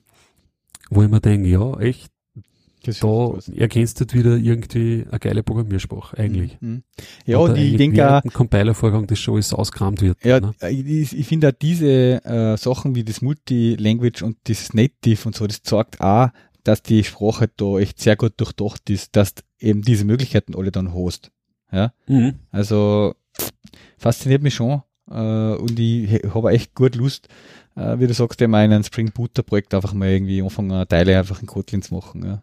Und es ist, ich meine, ich weiß es nicht, sie haben jetzt in, in Spring äh, 5 ja eigene Kotlin-Integration überhaupt gemacht für ja. Spring, ne? Ja. Äh, habe ich schon wieder vergessen, was jetzt da alles eingebaut haben. Aber ich sage jetzt mal, in dem Status, äh, in dem ich jetzt habe, das ist jetzt mit Spring Boot 1.5.9, weil da habe jetzt das Spring Boot auch noch upgradet und so. Mhm. Ähm, also da habe ich diese Integrationen nur nicht.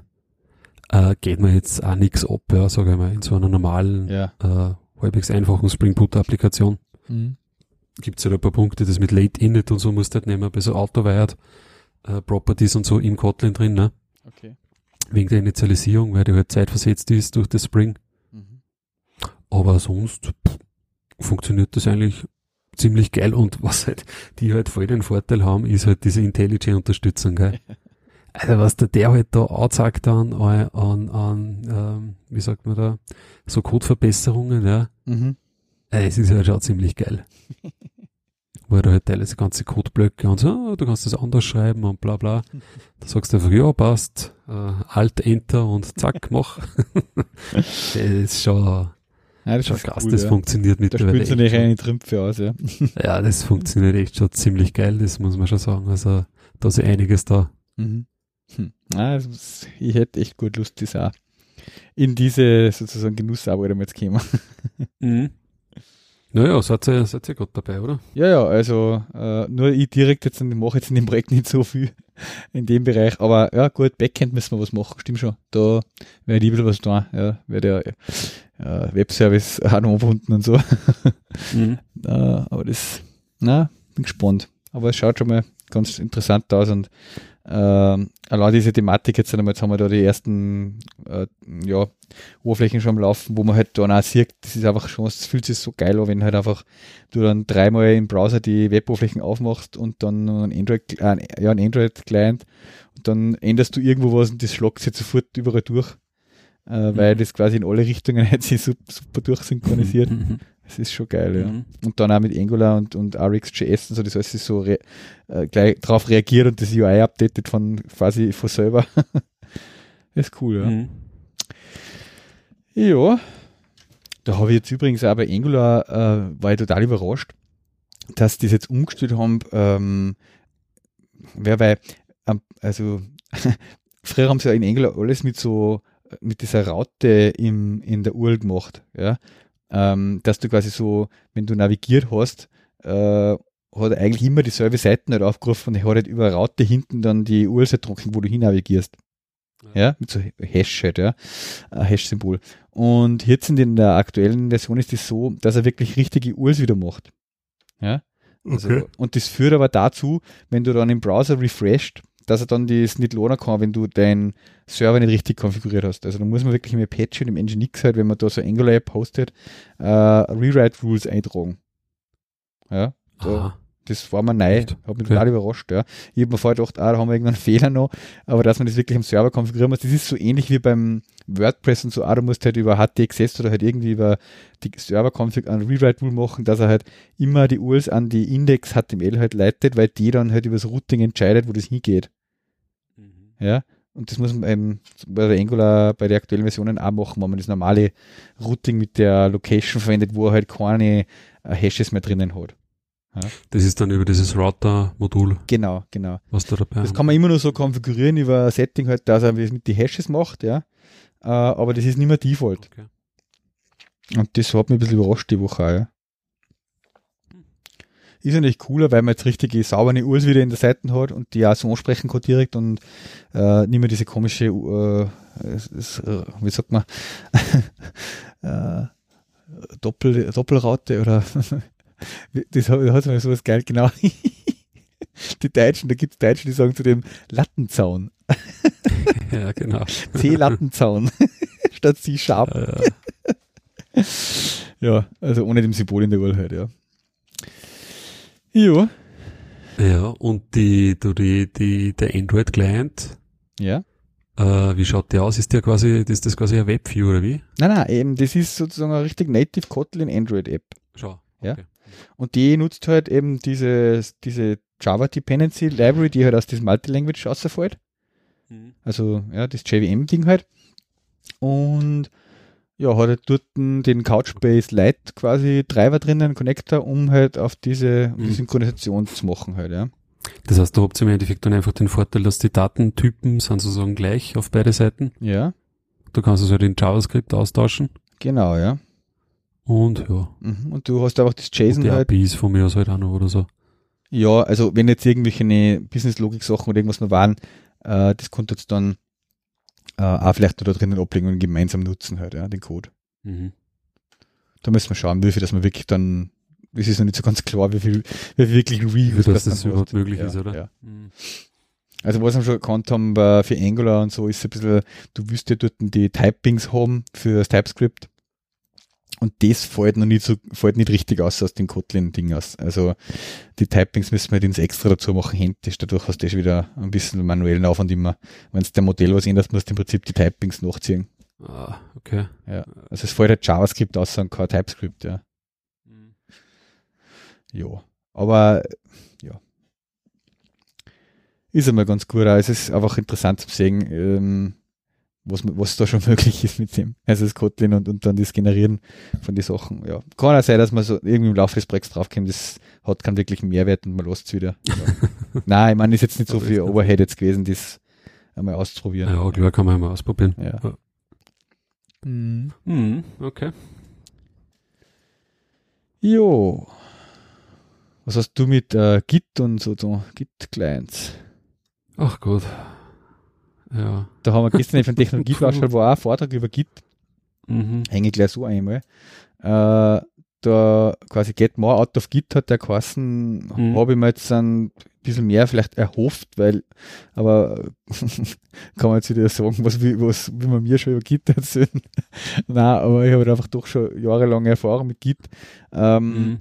und, aber was interessant war an dem äh, Vortrag war, dass ein bisschen, ja, einfach eine andere Herangehensweise äh, gesehen hast, wie einfach jemand das machen kann, wenn er sich denkt, ja, die, die haben halt bisschen vor einer in der Firma ausgemacht, wie halt sie gewisse Rules halt, wie sie Kommentare und so zum Schreiben haben oder schreiben und so. Und was witzig war, sie haben halt auch äh, sozusagen über äh, Git-Hooks ähm, quasi Checks einbaut, gewisse auf Code-Styles zum Beispiel. Ja, Mhm. man kann ja da diese, äh, und im .git gibt es das Hooks-Verzeichnis, da gibt es ja zum Beispiel Pre-Commit und Post-Commit, was es ist, so Hooks, wo man halt Sachen, Skripte ausführen kann. Ähm, und sie haben sie da zum Beispiel einen Pre-Commit-Hook eingebaut, der einen Style-Check ausführt und wenn der nicht dem Style entspricht, was sozusagen da definiert ist, dann lässt du die halt nicht committen. Mhm. Ja, und gibt dir dann so Style-Check-Informationen aus, dass die, die Styles halt äh, sozusagen, wie soll ich sagen, die, die, diese gebrochen hast, halt diese Vorgaben. Ja.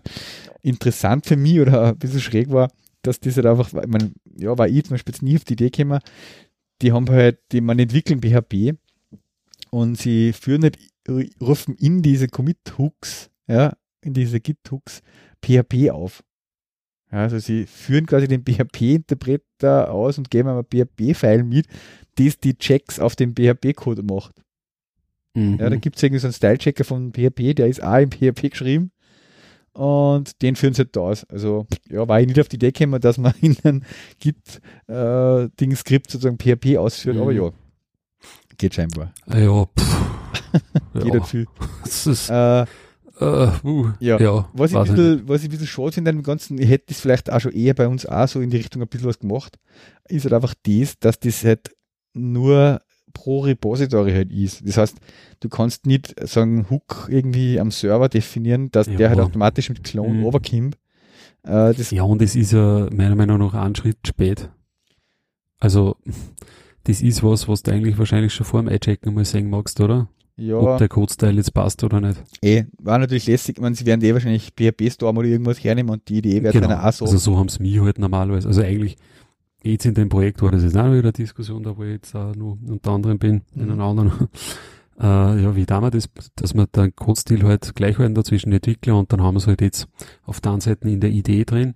Mhm. Dort wird, da kannst du es ja meistens einstellen, dass eh automatisch auch nochmal angewendet wird, ja, beim Speichern oder eh vor dem Commit. Ja. Und das heißt, das dann haben noch wir es jetzt auch noch mal- sozusagen nach den Regeln so weiter kann. Genau, Mhm. und dann haben wir dieselben Regeln auch nochmal drin äh, im Gradle-Bild. Mhm. Das heißt, was eigentlich eh in dem Sinne jetzt ja, doppelt gemoppelt ist, äh, würde halt was, der würde halt was entdecken, wenn jetzt einer wirklich das irgendwie jetzt im Notepad editiert und eincheckt, alles händisch, ja, Mhm. oder was weiß ich, in seinen Editor halt. Es wird Äh, genau, aber das. Coole ist einfach halt, dass das in der IDE eigentlich schon dann beim Speichern äh, eigentlich so formatiert kriegst, wie es sei soll, ja. Habt ihr das so eingestellt, dass er automatisch formatiert beim Saven? Genau. Mhm. Mhm. Also nicht nur formatiert, ja, eigentlich schon formatiert, ja, genau. Und halt die ganzen anderen Styles oder Styles. Das ist ja im Eclipse ist es ein bisschen komplizierter, das teilt ja über mehrere Sektionen und so auf. Ja. Also das ist. Eclipse. Ja, genau. Okay, weil mit Eclipse habe ich das früher immer gehabt, ja, das äh, Save, also Format und Save, ja. Mhm. Ja, und beim IntelliJ kannst du es ja auch vor dem Commit, glaube ich, einstellen, oder? Genau, ja. Weil bei mir gibt es, im IntelliJ gibt es im Prinzip ja kein Save. Genau. Mhm. Ja, GitHub, ja, mit Git, ich weiß nicht, ich habe halt da immer mal, wann war denn das? War das die Woche, oder vorige Wochen, so eine Git-Schulung einmal gemacht, dass das wieder so äh, basic-mäßig Mhm. äh, angefangen. so, wie speichert Git das ab, wo ist der Object Store, bla bla. Ja. Und Ah, für dieses ja, Team jetzt sind. äh, ja, nein, wie einen anderen. Okay. Und ja, da war halt dann ein bisschen so, tut dann die Diskussion, ja, also von den Clients, ne? Mhm. Äh, und ja, puh, ich weiß nicht. Irgendwie ist das gerade auf, auf Windows gibt's ja auch nicht so richtig viel. Ich meine, es gibt so Source Tree und Git-Kraken und so, soweit ich gesehen habe, gell? Ja, und ein Tower. Kraken halt von GitHub. In Tower gibt's auch, stimmt, ja. Ja. Das ist mein Tool, ja. Äh, aber ja, ist eh schwierig, ja? weil die haben auch ein Eclipse eigentlich. Mhm. Und dieses E-Git oder wie das heißt, dieses Plugin da, was da beim äh, Eclipse dabei ist, eh schon standardmäßig mittlerweile, glaube ich. Mhm. Ah, das ist halt irgendwie, ja, ist halt so Eclipse-mäßig, ne? Ja, ja. Da hast ich du finde aber das, das Git-Plugin in IntelliJ nicht so viel besser. Ich meine, das ist vielleicht besser, aber ich bin überhaupt so der Typ, ja, ich würde eh gar nicht in der Idee verwenden. Es gibt ich hab ja, dann auch gesagt, ich habe ja dann auch den Tower gezeigt am Mac, Ja. hast du dann gesagt, ey, schaut mal, wie schön aufgeräumt das ist und Mhm. da sehe ich halt wirklich schön auch die Unterschiede, ja. Ja. Da sehe ich ja in die Commits äh, die ganzen Daten, die mich interessieren, ja, Parent Hash, Tree Hash und das ganze Zeug. Mhm. Ja. Äh, und eigentlich magst du schon irgend so ein Client haben, ja, weil jetzt Genau. in der Kommandozeile ist zwar nett am Anfang vielleicht einmal, wenn du nicht so, wenn du da erst einmal einarbeitest in die ganze Thematik, aber ich meine jetzt da, dass ich mir da jetzt das Git-Log-Statement schreibe, ja, irgendwie, äh, na, brauche ich jetzt irgendwie auch nicht, ja. Hm. Ja, ich meine, ich bin normalerweise voll der Fan von der Command-Line und mache viel im Terminal. Ähm, aber beim Git komischerweise irgendwie ist es einfach, ja, ich meine, ich kann zwar das meiste oder fast alles machen, natürlich in der Command-Line, aber ich nehme sehr gerne einen Tower her für viele Sachen ständig, weil einfach der Überblick, den, den er mir bietet, ist sicher einfach wirklich viel besser auf einen Blick. Ja, gerade die Diffs und so Ja, ist, sind da auch ziemlich geil, ja. die Diffs sind einfach gleich schon überall die Nummern drauf zu sehen, wo bist du, wie vorne und hinten. Und wenn ich mir Genau. eben anschaue, was gerade offen ist im Working Directory an Changes, dann sehe ich da, okay, die und die Files hast du angegriffen und das Zusammenhakeln, ich will nur das, das, das und das File einchecken, aber die anderen sieben nicht. Äh, das geht alles viel flotter. Ja, genau. Ja. Oder, oder wenn du halt nur Teile von einer, von einer Datei stagen magst, Genau. zum Beispiel, ne? Das kannst du auch gleich direkt Das wird halt dann irgendwie, klar, das kannst du auf der Kommandozeile machen, irgendwie, ja. Äh, Aber pff, ah, das machst du halt dann auch wieder nicht jeden Tag, ja. Dann musst du wieder nachschauen, dann Mhm. sind die Befehle auch nicht ganz konsistent irgendwie. Genau. Äh, ja, Ja, da bin ich ein Riesenfan. Da haben wir heute äh, im, bei uns im Büro auch noch ein bisschen quatscht, eben, ein bisschen uns ausgetauscht, wie wir einen Tower dann so einsetzen, äh, weil der Stefan immer gesagt hat, ja, er, er nimmt jetzt mehr und mehr im Command, also mehr so Shortcuts auch her.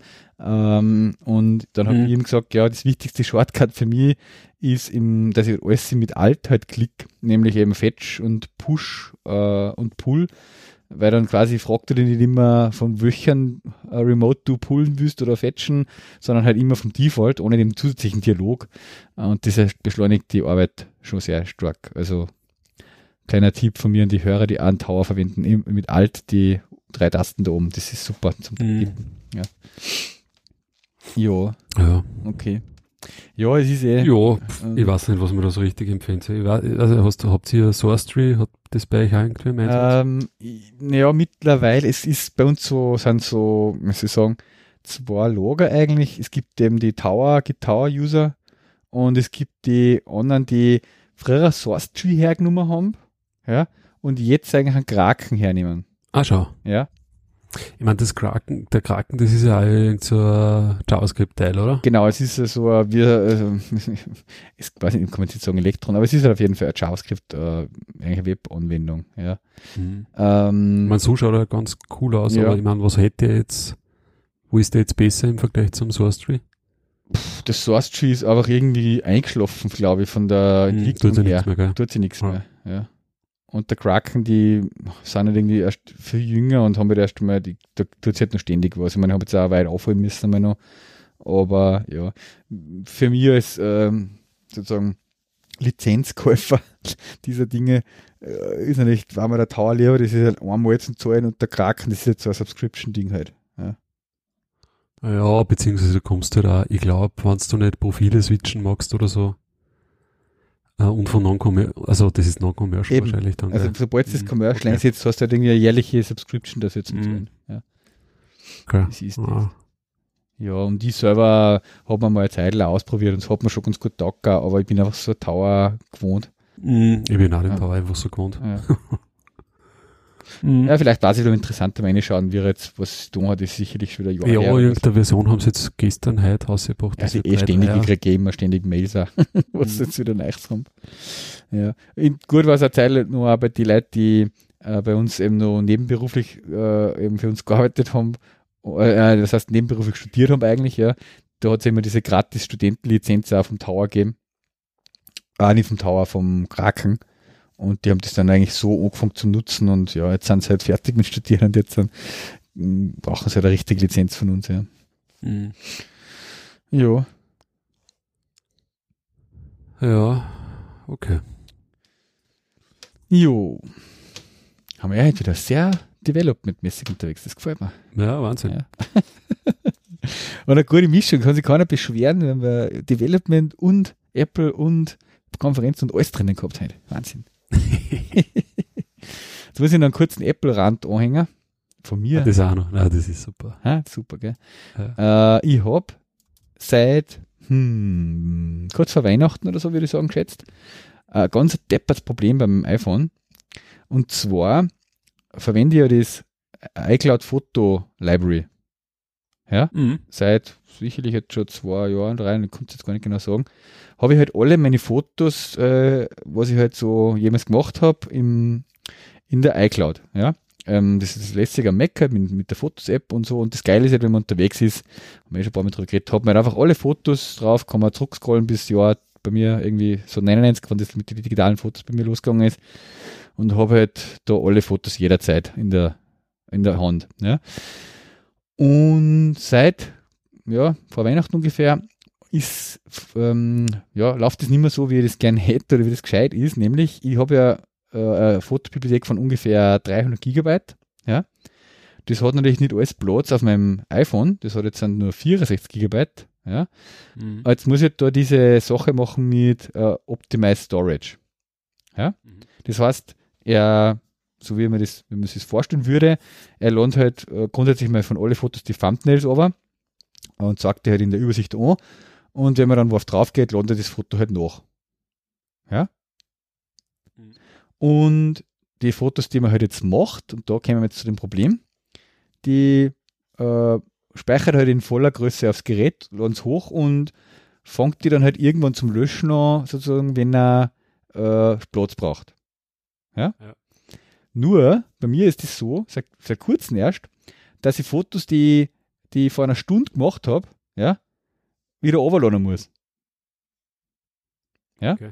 Was voll nervig ist, weil, jetzt keine Ahnung, äh, oder willst du am Wochenende erst irgendwas tun, willst du dann unten einen Arbeitskollegen sagen, Mittag, Montag oder was, oder eben du bist unterwegs gewesen mit den Kids und willst am Abend noch die Fotos schauen oder so, dann muss ich die ganzen Fotos wieder aus der iCloud laden.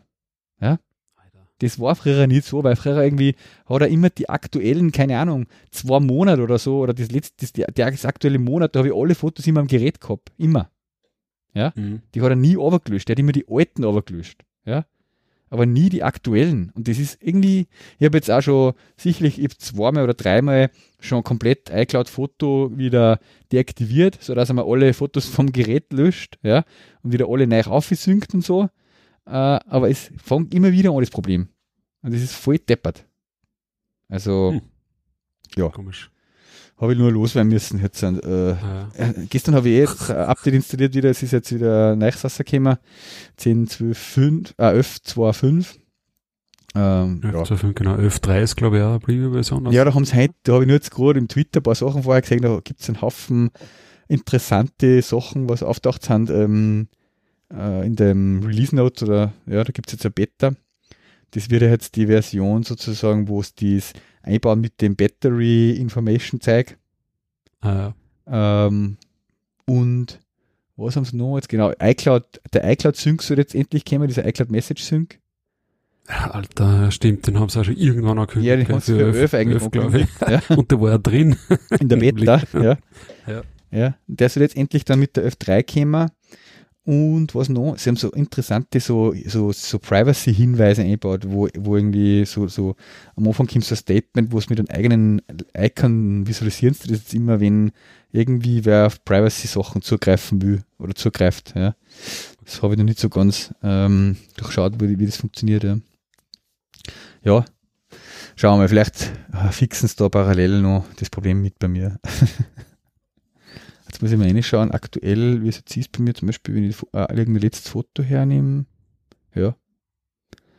Heute um 18.06 Uhr habe ich das gemacht und ist schon, ist schon wieder zum Nachladen. Das ist ein Dreck. Das nervt mich, ja. Komisch. Jo. Na jo, Ja, ich fahre ja da mit den Fotos sowieso den Doppelansatz, genau, ja. weil da alles quasi zweifach eine, einmal Google-Fotos und einmal iCloud. Genau, ja. Ja, Aber ja, hilft auch nichts bei dem Problem. Na, na. Außer du steckst komplett um auf Google-Fotos, ja, aber nicht so schnell Ah, ja, passiert, Google-Fotos ist ja jetzt ja geil, die haben ja jetzt auch dieses Sharing und so dabei, gell? Also diese Bibliothekteil, das muss ich jetzt einmal ausprobieren. Bibliothekteil? Ja, du kannst ja quasi mit deinem Partner eben Ah, Bibliothek teilen. Achso, was auf der IO Was die, das angekündigt haben haben da, ja schon Mhm. ewig lang angekündigt, ja. Mhm. Das ist jetzt neulich mal aufpoppt, weil da, also gibt's auf dieser ersten, auf dem ersten Tab da immer diese Assistenten und eben einer dieser Assistenten sagt jetzt mittlerweile, hey, pass auf, du kannst ja da Partnerkonten verknüpfen miteinander. Mhm, ja, genau, ja. Das haben sie ja ziemlich Das- intelligent gelöst, gell, damals. Ich kann mich nicht mehr so genau erinnern, Ja, wie das ich meine, das, dass du quasi Fotos, also das, was die, das eine lösen sie über die Gesichtserkennung, Mhm. dass du sagst, hey, pass auf, die Person ist da drauf, magst du nicht auch derer Ah, ja, genau, die ja. ganzen Fotos von dem Event schicken? Ja. Äh, das geht eh schon relativ lang. Mhm. Äh, aber eben dieses Partnerkonto ist mir zumindest bis jetzt nicht untergekommen. Ja, vielleicht gibt es das ja schon länger, aber man muss jetzt einmal von der Frau die ganzen Fotos auch mal da auf Google Cloud aufballern irgendwie. Weil das hätte natürlich schon was, wenn man da irgendwie da ohne einen manuellen Austausch Die Fotos shared, ja. oder so. Mhm. Ich meine, ob die dann wiederum in dein Google Drive auftauchen, ist die Frage, ja. aber hm, wahrscheinlich nicht. Ja, muss man sich anschauen. Na, ist auf jeden Fall eine interessante Sache. Ja. Jo, gut, ja. Zum Abschluss hätte ich noch ein paar Podcast-Tipps. Jo. Ja. Ähm, ich weiß nicht, haben wir schon mal erwähnt haben oder nicht, aber äh, es gibt ja da dieses, dieses Podcast-Label Gimlet. Ja. Gimlet Media. Sagt dir das was? Ah, na. Da so eine so eine Gruppierung von so verschiedenen Podcasts. Äh, und da, die sind eigentlich alle ziemlich geil, ja, von der, ja, und ich bin jetzt speziell gerade begeistert von einer, einem Channel dort sozusagen, das ist das äh, Reply All, ja. Ähm, da habe ich mir jetzt irgendwie so die letzten fünf, sechs Episoden angehört und die sind immer, keine Ahnung, jetzt muss ich mal einen außerholen, zum Beispiel, was war denn da so einer, was noch speziell hängen geblieben ist. Äh, da, da, da, The Prophet. Äh, genau, ist Facebook spying on you zum Beispiel, habe ich glaube ich gestern oder vorgestern gemacht. Äh, da wo sie halt das Thema behandeln, dass manche Leute halt behaupten oder einer fix davon überzeugt sind, dass Facebook und andere Leute halt über, also nein, dass Facebook halt über Mikrofone in die Geräte sozusagen sie belauscht und das dann dazu verwendet, dass sie eine Werbung machen für irgendwelche Sachen, wie das Gerät haben und sie halt dann das behandeln, wie sozusagen die Facebook zu dem äh, käme kuntert, zu der Info über andere Wege, als wir das die belauschen oder so, ja.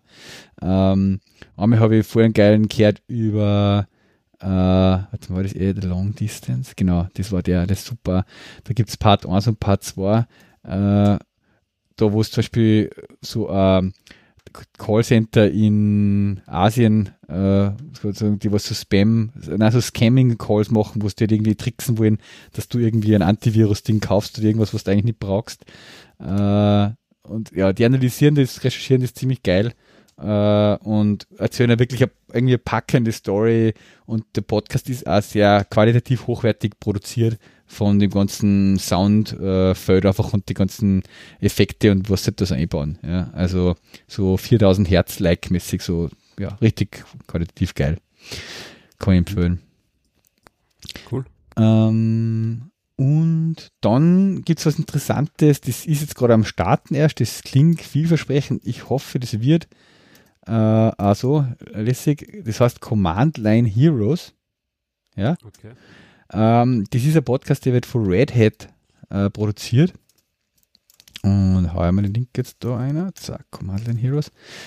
Da, ähm, ja, mit dem Versprechen halt quasi die Command Line und die Open Source und die äh, Leute halt da ein bisschen so Vierer zu und die halt über die so Geschichten verzögern. Die ersten zwei haben sie ein bisschen über den OS-War quatscht, wie so quasi der Rise of Linux ist entstanden ist aus dieser Mac Windows äh, äh, Konkurrenzzeit damals mit Steve Jobs und mit Gates und so noch. Äh, ja, da merkt man schon mal, wie das von der Quality produziert und so wird und, und schaut ganz cool aus. Ich hoffe, jetzt bin ich gespannt auf die ersten äh, Stories dann über Richtung Linux und Open Source und so. Ja. Mhm. Habe ich mir mal abonniert. Und dann ähm, möchte ich noch einen Podcast also so ein, ein, ein Hörer von Donatech Radio, der sich jetzt auch entschieden hat, äh, einen Podcast anzufangen, promoten. Und zwar der Podcast heißt Bettercast, ja, äh, von Christoph. Und warte mal, jetzt muss ich noch den Link schnell aussuchen. Bettercast Podcast. Ich habe auch nur mal da, da, da, da, da. Bettercast. Verdammt. Sehe jetzt die Uhr gerade nicht. Ah, na, na. Okay. Da, ah ja. Gemeinsam erfolgreich arbeiten. Christoph Hochstrasser. Ja.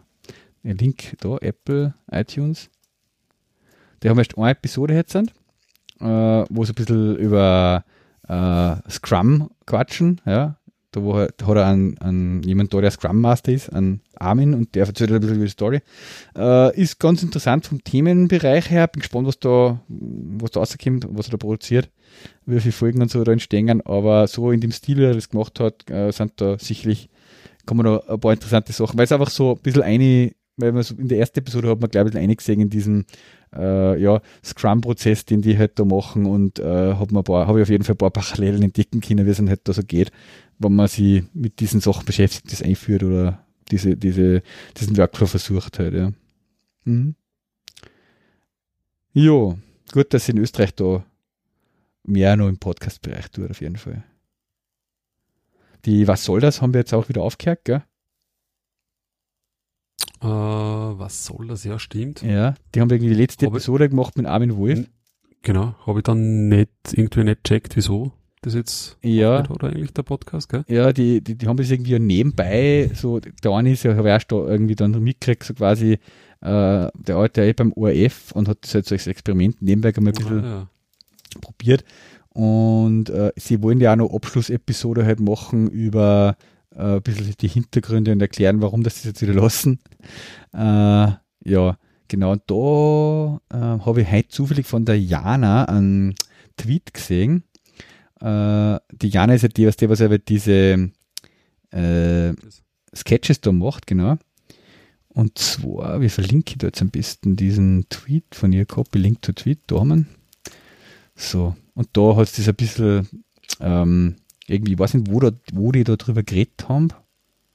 Gestern haben sie auf jeden Fall darüber geredet irgendwo und da hat sieht man ein bisschen, da haben sie gesagt, warum aufhören?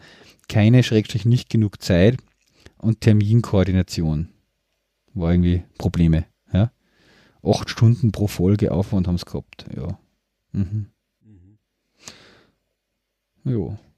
Schade, weil er war wirklich cool, ja. Cooler, Vortrag, cooler Podcast, ja. Mhm. Ja. Haben wir sonst noch was? Interessant. Puh. No, No. Nicht wirklich. Also jetzt bei Podcasts, die haben wir jetzt dann nach der letzten Episode äh, den Vortrag von Philipp Bansen dann noch angeschaut. Mhm. Also ich glaube, erst gestern. Vom Chaos Computerkongress, oder? Na, vom ähm, von der Subscribe. Ah, okay, ja. Thinking, weil was der, der hat über diese ähm, Lage der Nation und ihre Versuche, wie es halt da den Podcast, also wie sie halt damit ein bisschen mehr Geld verdienen und so. Ja, ist ganz interessant eigentlich, was er so erzählt. Mhm, mhm. Ganz er stellt sich da hin und macht das eigentlich ganz, ganz locker, ja.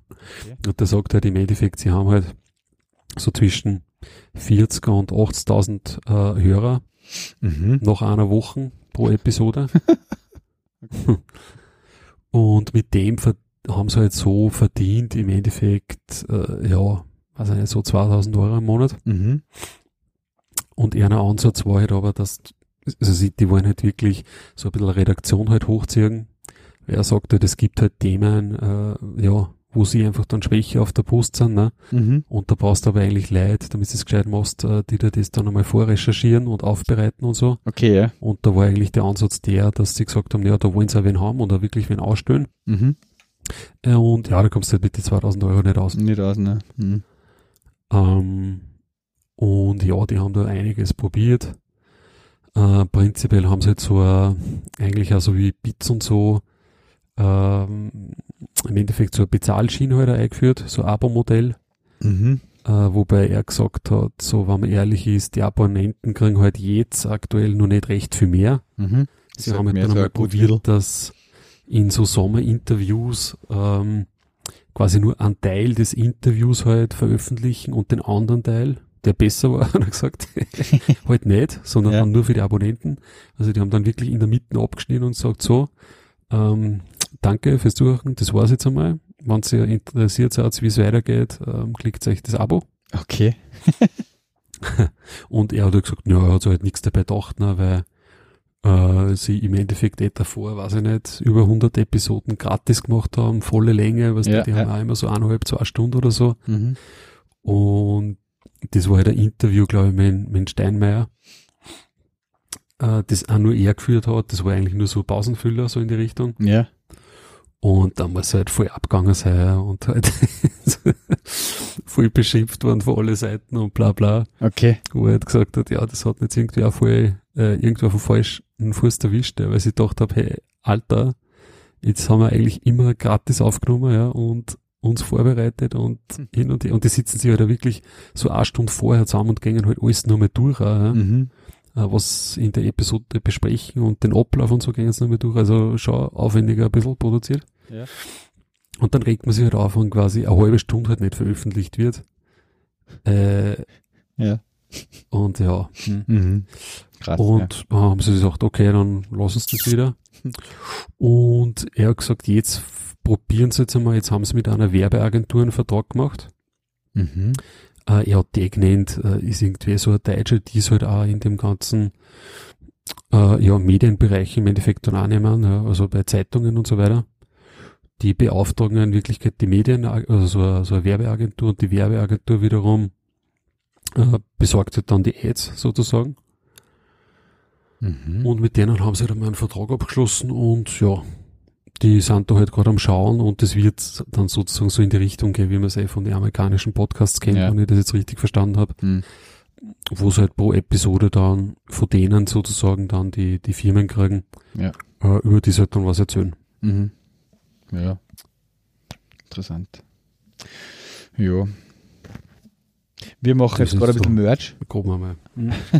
Also, Merch, was? na, ähm, ich habe jetzt gerade, wir haben gerade bei der Droids ein paar, endlich mal ein paar Sticker machen lassen für unsere Produkte und so. Also, Merch. Mhm. Und da habe ich äh, eben auch dann beauftragt, dass wir mal ein paar Donau Tech Radio Sticker machen. Na da. Kriegen wir ein paar Sticker jetzt sind, die werden wir dann einmal dem, weil ich bin jetzt bei der Konferenz wieder doch bei der Skriptkampf eigentlich so Flyer oder irgendwas mal Healing oder gar irgendwas in die Hand drucken oder irgendwas von uns. Äh, wenn einer sagt, ah, was machst du am Podcast und wo und wie. Mhm. Äh, das war schon schlecht. Auf jeden Fall, das machen wir jetzt einmal. Und ja, das Thema T-Shirts haben wir auch immer noch. Da bin ich auch wieder gefragt worden von ein, zwei Leuten äh, auf der Konferenz, ja, wie schaut es jetzt aus? Gibt es aber T-Shirts? Da werden wir jetzt auch dann was machen. Ja, also auf jeden Fall noch Q1 2018 möchte ich da das umgehen, das Projekt. Das Projekt. Projekt T-Shirts für Donut Radio. Okay. Genau, ja. Ja, so viel für, zu die, was mich da immer wieder fragen. Jetzt habe ich mich committed dazu, live on air. Machen wir. Da kann nichts mehr schief gehen. Genau. Ja, gut. Okay, dann glaube ich, lassen wir es da für heute. Nächstens äh, Ja, habe ich keine Zeit mehr zum Play und spielen. Eben. Eben hast du jetzt nicht lange ausgehalten. Ja. Brav, brav. Brav. Ich kribbelt schon so in meiner Maus, Ja. Maushand. Wahrscheinlich spielst du eh schon nebenbei. Brauche ich ein zweites Gerät. Na passt. Ja, dann wünsche ich dir noch einen angenehmen Abend und bis Jo, zum nächsten. Mal. Bis dann. Ciao. Ciao.